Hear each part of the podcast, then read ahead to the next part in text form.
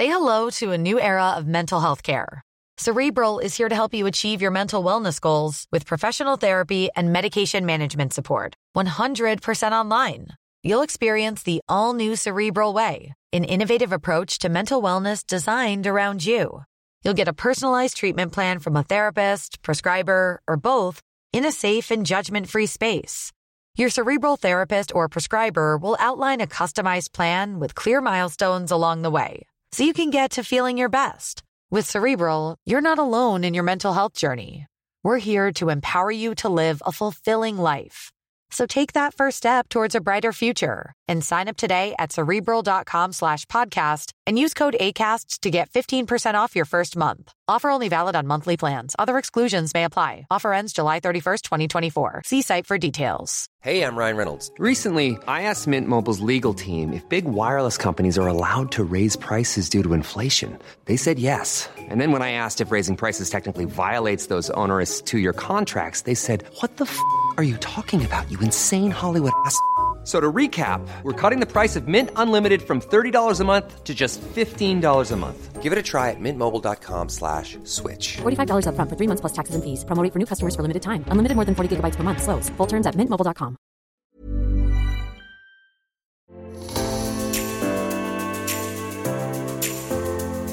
Welcome to Future Proof, the marketing podcast from Kantar, the world's leading marketing data and analytics company, and Saïd Business School, University of Oxford. In each episode, we speak with marketing leaders and share insights to help brands and business leaders navigate the ever changing marketing landscape and hopefully dispel some myths and misconceptions along the way. I'm Jane Ostler, and I'm EVP Global Thought Leadership at Kantar.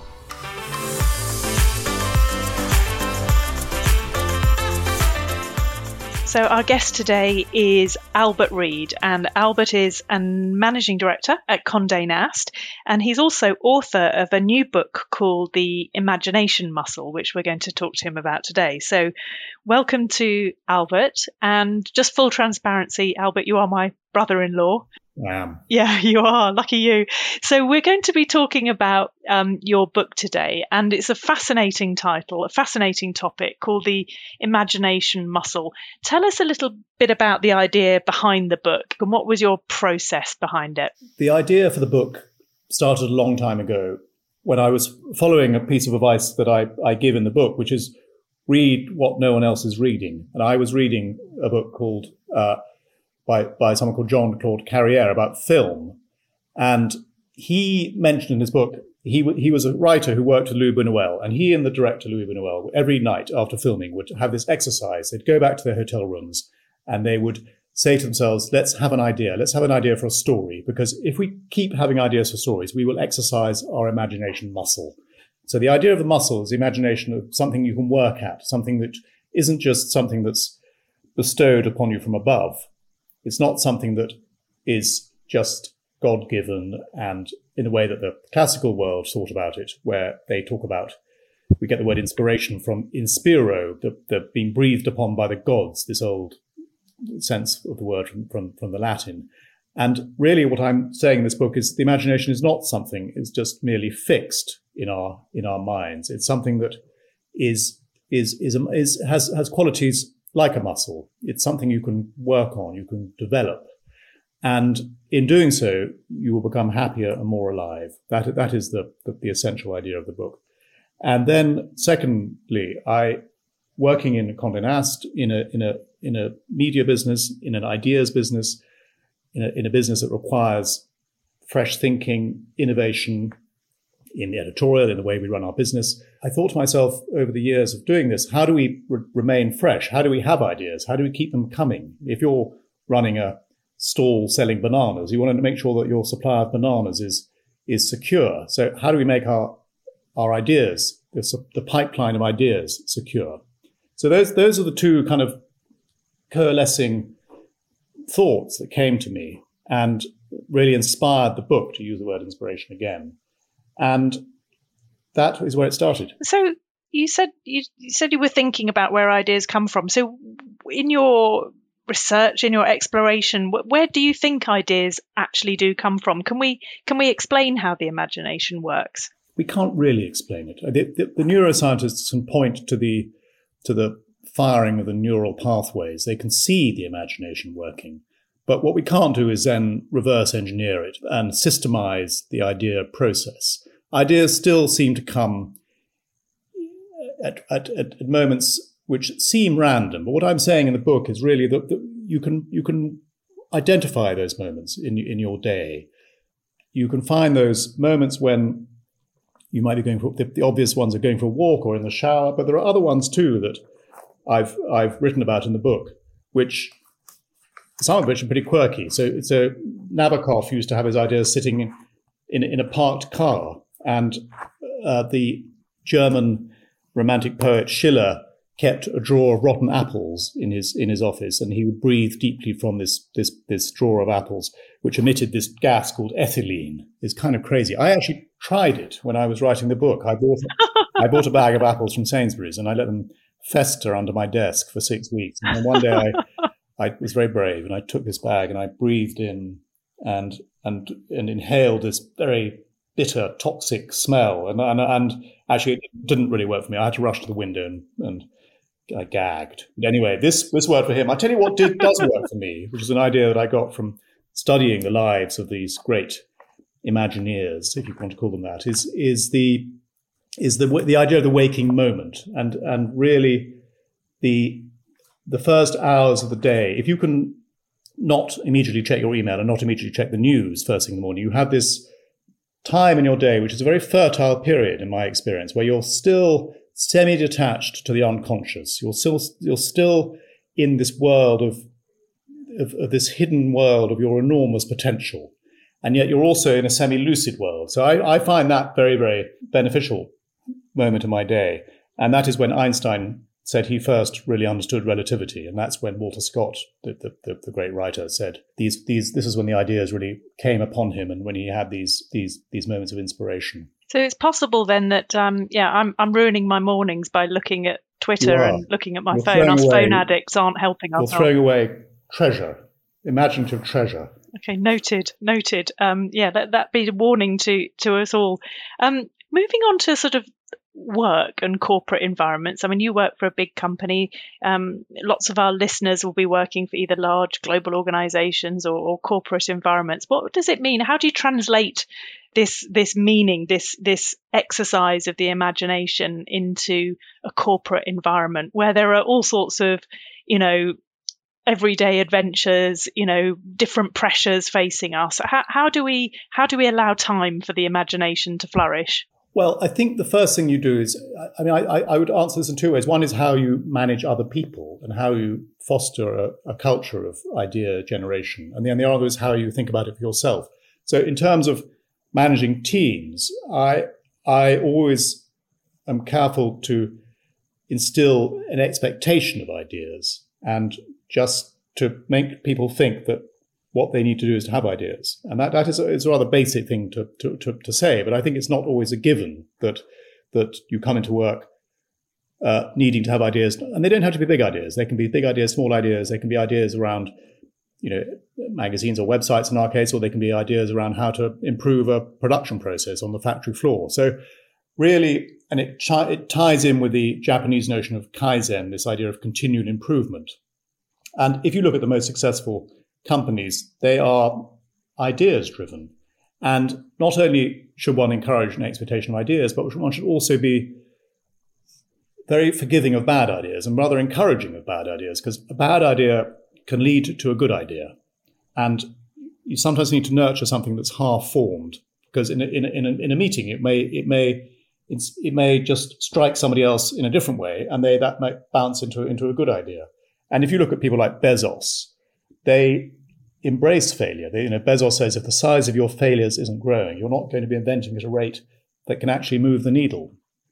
And if you look at Bezos, if you look at Steve Jobs, if you look at Edison, you know, at the end of the 19th century, these great inventors, these people who are responsible for some of the most successful innovative breakthroughs in in in our in our history actually were consistently failing and they were the successes came about through their their, their persistent attempts to try things. So if you look at someone like Steve Jobs, you know, he was he invented the Apple Mac, but then he had a couple of disastrous inventions. He had the Power Mac G4 Cube and the Apple Lisa, and then he got fired, and then he came back and invented the iPhone. So it's a curious thing where we think successful people are always successful. In fact, they're not. They just keep trying. As one of the things they do is they keep trying.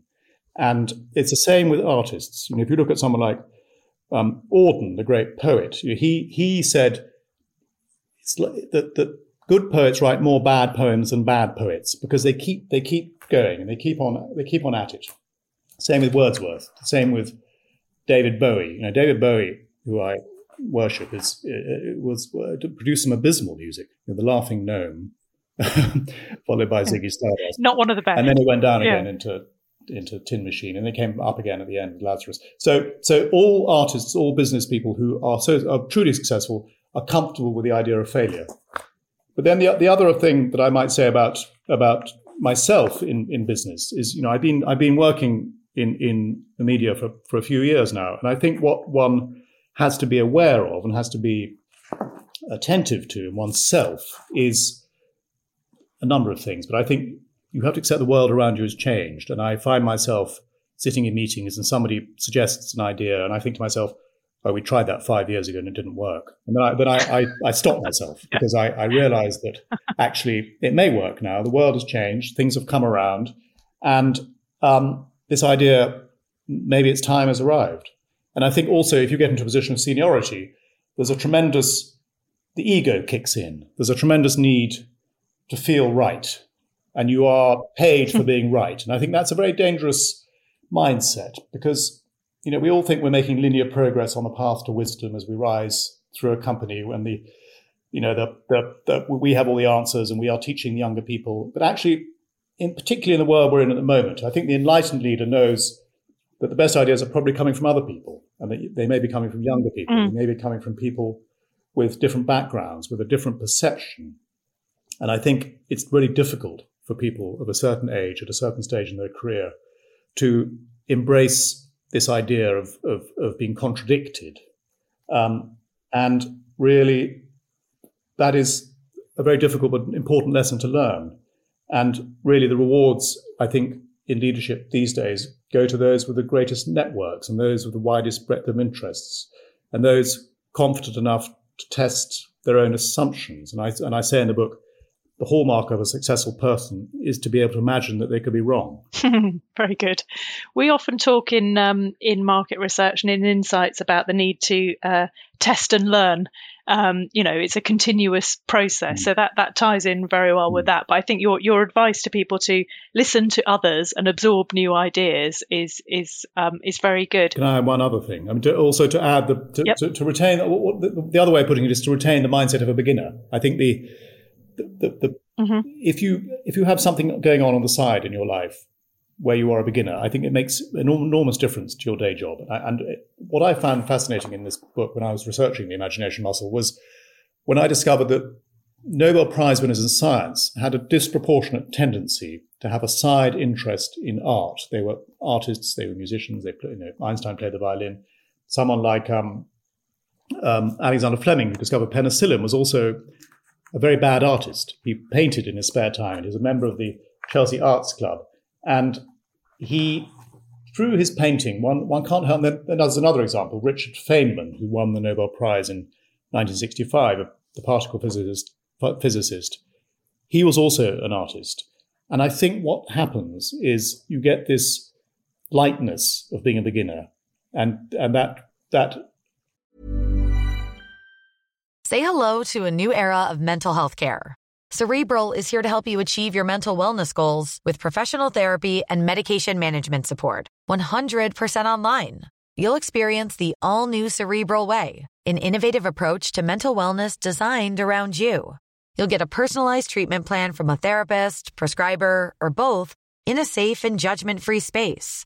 Your cerebral therapist or prescriber will outline a customized plan with clear milestones along the way so you can get to feeling your best. With Cerebral, you're not alone in your mental health journey. We're here to empower you to live a fulfilling life. So take that first step towards a brighter future and sign up today at cerebral.com slash podcast and use code ACasts to get 15% off your first month. Offer only valid on monthly plans. Other exclusions may apply. Offer ends July 31st, 2024. See site for details. Hey, I'm Ryan Reynolds. Recently, I asked Mint Mobile's legal team if big wireless companies are allowed to raise prices due to inflation. They said yes. And then when I asked if raising prices technically violates those onerous two year contracts, they said, What the f are you talking about, you insane Hollywood ass? So to recap, we're cutting the price of Mint Unlimited from $30 a month to just $15 a month. Give it a try at mintmobile.com slash switch. $45 upfront for three months plus taxes and fees. Promo rate for new customers for limited time. Unlimited more than 40 gigabytes per month. Slows. Full terms at mintmobile.com. Replaces the heaviness of success and the heaviness of experience. And I find that such a fascinating concept that, that really being a beginner is, is, is a very necessary um, attribute to the brain when you get particularly as you go as you go along in life. So presumably it speaks to the idea that actually you're you're continuously learning and you're willing to be open to new ideas. Yes, and you're you're able to be crap at something, and, and, and okay, actually good. the humility that that brings with it, and that that that curiosity to get better, is is is driving the imagination muscle. So, so we can all we can all try and be uh, polymaths potentially in, in our lives. Um, I want to move on to talk about one example that you give um, halfway through the imagination muscle, which is where you um, you write um, about Hamilton the musical, um, hip hop historical Yes. biography. And I'm super interested in that. Firstly, because I've been to see it loads of times and I think it's really interesting and I love the lyrics and it's just super clever.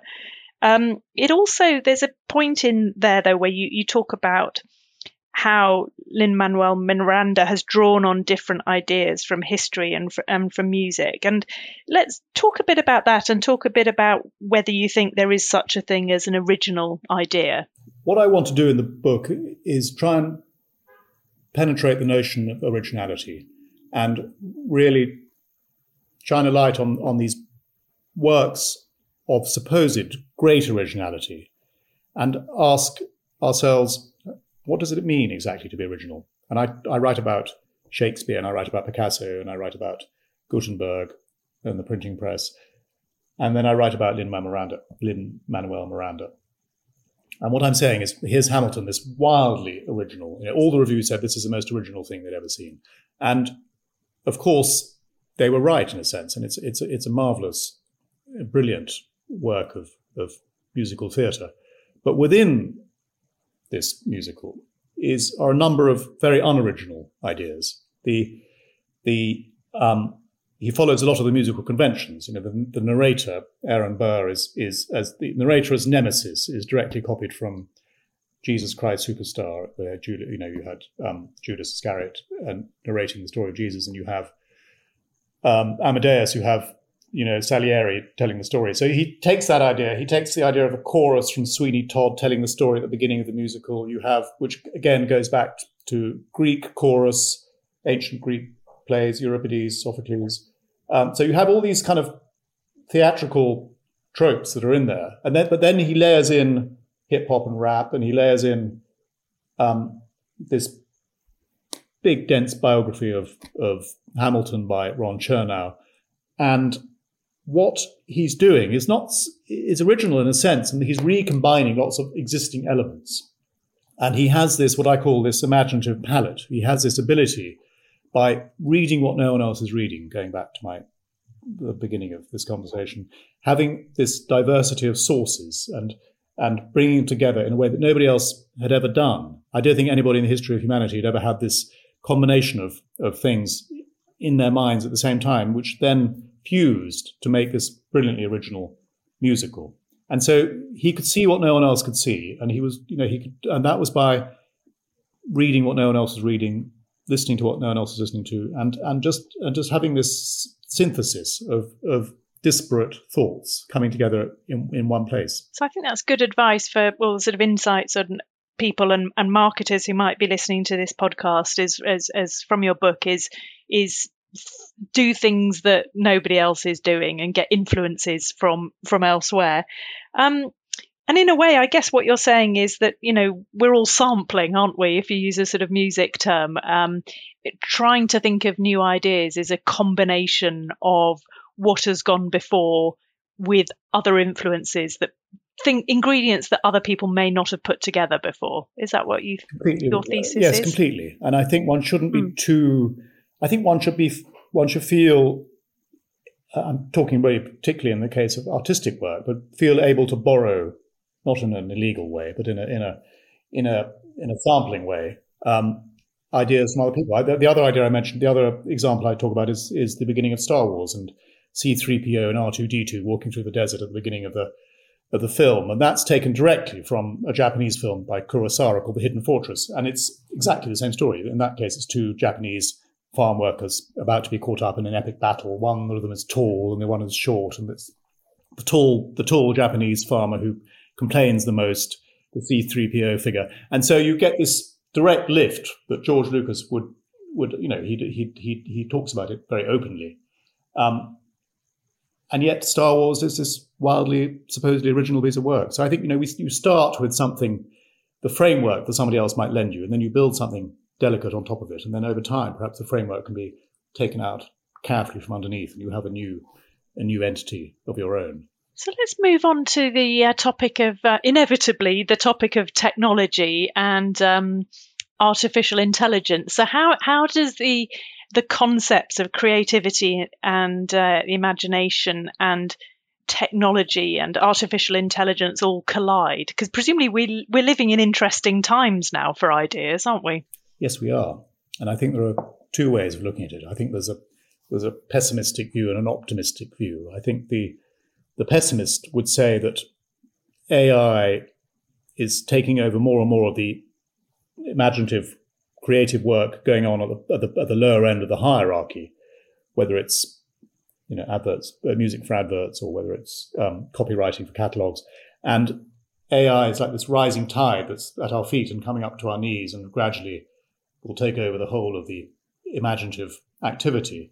And um, there are all sorts of problems with that. If you, if that's the way you see it, if you're a composer and and some of the basic work of a composer is taken away, why would you try and do something new when what is adequate seems to be sufficient. So I think there's a sort of adequacy problem with with with technology and that it gives you something that's good enough. And you see this in a way with with Hollywood sequels, where the top ten films of 2022 were much like the top ten films of of, of 1996. So, and then there's there's other evidence suggesting that chord progressions are getting safer in music, and music is going this way of Hollywood sequels, where you just get this something that's reassuringly familiar but a little bit different. But I think there's also an optimistic view of AI and the imagination. I think the at the moment, you know, the human asks the question and AI helps the question to evolve and it it tries multiple connections for us. And throughout this, the human mind is still the curator and it gives you enormous power to do things that might have been beyond you as an individual before, whether it's special effects or a film or whether it's creating a video game. These things can now be done or soon will be able to be done with AI in a much more cost effective way. So I think there's something here that is, is really exciting for the creative industries. I don't think AI will replace the imagination, but I think, and it may not take your job, but it's possible that your job will be taken by somebody else using AI. So I think it's incumbent upon people to use AI and to understand it if they're in the creative industries in their particular field. I think the real question is we're still framing the questions. When we type the questions into Chat GPT-4, it's still us asking the right questions. And what the question about the question is, will, can AI ask the question? Can it ask a question that's both important and is it one, and can it ask a question that a human couldn't answer? There's a really interesting chapter in your book, Albert, about um, cities um, and also about offices. So, can you talk about how cities affect ideas, how things are built? Uh, how does that affect the imagination? Well, one of the things, the, the way that I, the book is covers the imagination is, is parts of it are focusing on what's happening on the inside, and part of it is talking about what happens on the outside. So I talk about coffee shops and clusters and groups of people coming together as a great um, engine of of, of great rocket fuel for, for the mind and really the great geniuses of history, whether it's Shakespeare or Darwin or, or Steve Jobs. They, they tended to come out of clusters of groups of people. They were surrounded by other geniuses or brilliant minds who lifted them up. So I think the idea that I'm really trying to put forward is, is that um, we can't operate in a vacuum and ideas happen as a result of being with other people. On top of that, we are living in a world where we predominantly occupy an urban environment. The number of people living in the city exceeds the number of people living in the country. So that's something we have to bear in mind for the future. And, and we have more and more people living in cities. The global city dwelling population is projected to increase by two and a half billion people before 2050, with most of that growth coming from Asia and Africa. And China alone is on course to build 300 cities, new cities, each of over a million people over the next 25 years. And so what we have to think to ourselves is the large majority of ideas are going to come from people living in cities. And so we have to think about cities in a different way, in my view. We have to think about cities not only as places full of buildings that shelter us, but also places where we feel safe and places which inspire positive emotions, but also places that inspire the imagination. And I say to, in the book, I say the, the, the, people sitting around, the architects and the developers and the city councillors and the town planners, they should be sitting around saying, the imagination feeds growth. Ideas are our salvation. So how do we design a city above all for ideas? And really, my, my line is that nothing is as important and urgent as this question. If the, if the imagination is going to propel us into the future, a city for ideas is the foundation. And going back a step, the the story that I tell is one of Corbusier, who was this great modernist architect and city planner at the beginning of the 20th century, who really who really thought that doing away with the cobbled streets and the mixed up uh, alleyways and the, the, the, the town squares should be replaced by tower blocks and parkland. And he, he came very close to knocking down the center of Paris, the Marais district. And what I'm saying in the book is ideas coming out of cities tend to come out of the cobbled, the, the cobbled together bits, the, the, the, the, the souks of medieval Islam and the back alleys of Renaissance Florence and Greenwich Village and Notting Hill and and the back streets of Tokyo. These this is where we all want to be. And yet we still haven't really grasped this fundamental fact. And when you look at the latest town planning, you get some very good examples of where this is understood. I think the King's Cross development with Thomas Heatherwick is a very good example of that. But there are also plenty of terrible examples where tower blocks are still crammed together, and, and these are not cities being designed for ideas. You've been listening to Future Proof from Kantar and Saïd Business School. For all episodes and more information, visit kantar.com or oxfordfutureofmarketing.com. If you enjoyed this, please leave a rating and a review and subscribe on your favourite podcast app so you never miss an episode.